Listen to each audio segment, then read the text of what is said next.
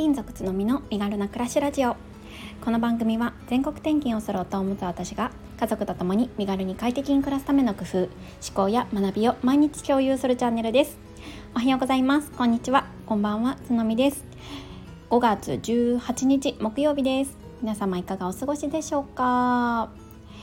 えー、今朝はね実はこれから、えーなんと なんとって言ってもあれなんですけどあの実はお掃除をね頼んでいるんですよ。あの私あの関東にいた頃から実はねあの自分の会社のサービスあのスキルシェアのアプリになるんですけどそのサービスを使って月に2回ぐらいかな本当にあの水回りだけのお掃除をえっ、ー、となんだサービス提供者の人にお願いをしていたんですよね。うん、なんですけどこっち岡山に来てから なんとユーザーさんがもういなくってあいないじゃないやいたんですよ1人いて実は2回ぐらい頼んだことがあったんですね。うんね、もうすごい嬉しくなってあ自分の会社のサービス使ってくれてる人が岡山にもいるなんてって思ってすごい嬉しくって2回ぐらい頼んでたんですけどその方がねなんかちょっとご妊娠をされたっていうことでもう頼めないっていうことになってでちょっと探していました。うんでもねやっぱり自分の会社のかあのサービスはまだまだその認知度とかが高くないのでいなくってもういないんだったら自分で 他のサービスからちょっと探すしかないなと思って実はねキッズラインあるじゃないですか。であの見つけたんですよね。そうキッズラインってあのー、なんだベビーシッターの、えー、スキルシェアアプリになると思うんですけれどもなんかね最近家事とかもやりますよみたいな方も増えてきてるみたいでそこでね今回ちょっと初めて頼んでみました、うん、実は、えっと、今日来てくださる方っていうのは過去にね何回も、えー娘たちのベビーシッターで来ていただいた方ででその方がねお掃除もやりますよみたいな感じのサービスを出されていたのでえもしかしてやってくださいますかって頼んだら快くね引き受けてくださりました。であの日常的にはね自分自身でまああの簡単なね 簡単なんですけれども、うん、掃除をしているのであの基本的にはねあのまあ汚れの溜まりやすい水回りとかあとキッチンのコンロとかあとねあのなかなかうん手が回らない換気扇みたいなところとかを、うん、重点的にやってもらいたいなと思っていて今日ね来てくださりますあとね15分ぐらい で来てくださるのでちょっとねその前にサクッと撮ろうかなと思っています。うん、やっぱりねあのー日常的なこうお掃除っていうのはお掃除ロボット使ったりとか、まあ、うんまあ、洗面台とかお風呂の掃除っていうのはささっとねやるんですけどどうしてもね重点的にっていうと、うん、時間がかなり取られてしまって私的にはねちょっとね精神的な余裕がねそこまで回らないっていうことがあって結構ねおざなりになっちゃうんですよね。だからもうここは割り切ってちょっとねお願いできる方にお願いしてちょっとね楽をするっていうことをやっています。うんまあ、こういうふうなこう考え方に至ったのはもちろん自分自身の会社のサービスがそういうものをねあのやってるからまず自分自身も、まあ、そういうライフスタイルに切り替えて、まあ、自分がんできないことというか得意じゃないことっていうのは人に頼んで逆に自分がうん得意なこと誰かのうん助けになれるようなことっていうのはサービスを提供したりとかして手助けできればいいなっていうふうに思っているんですよね。うんそうなんでね今日はどんな感じになるかすごい楽しみでまたねあの終わったらちょっと感想なんかお伝えできればなって思ってます。はいそう。で昨日はねあの一日完全にスマホを見ない、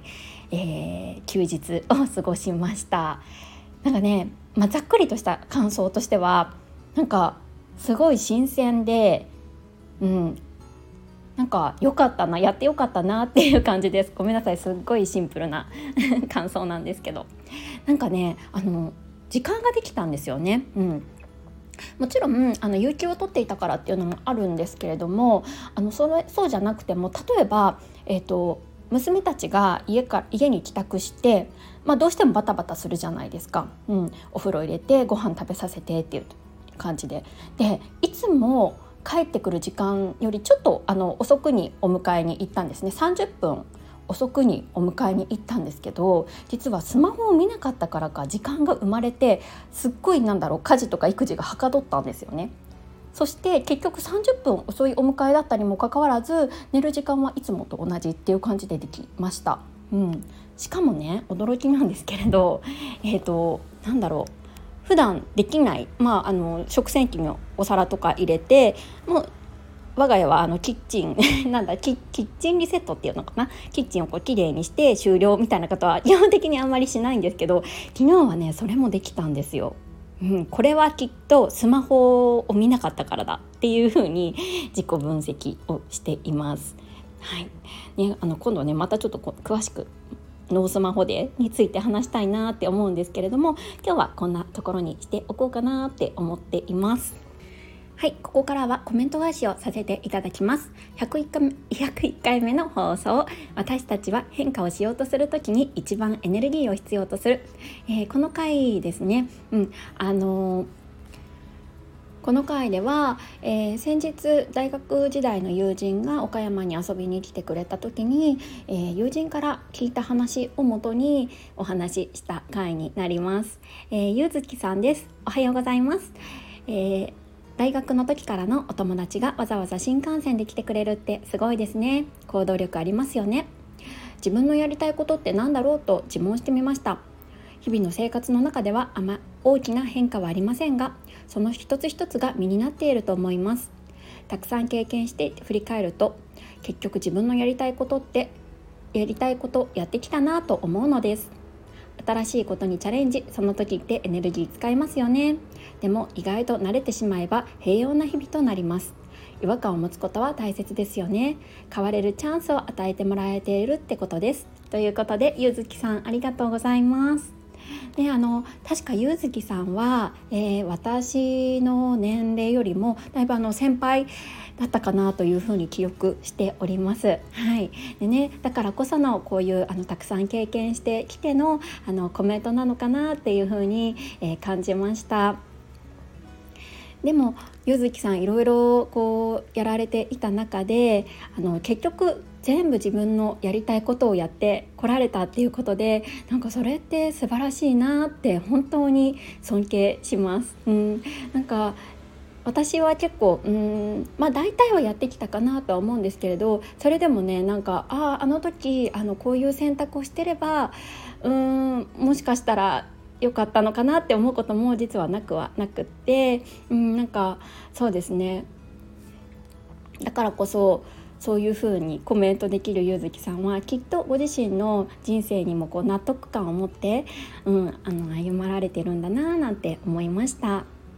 でねちょっと変化をする時は確かにエネルギーが必要だけどそうそう慣れてしまうとそれがあの普段の生活になっていわゆるコンフォートゾーンに入るっていうんですかね、うん、平穏な日々になりますっていうことであの本当に私も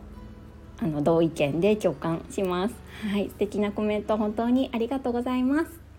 はい、えーと、今日のコメント返しはここまでにしておこうかなと思います。えーとちょっとねあの暑かったり涼しかったりと天候がねあの岡山の方は割と気温差が上下しているのですが皆様の地域はいかがですかね？体調とかねあの気をつけてあの元気に楽しい一日をお過ごしください。それではまた明日。Thank you.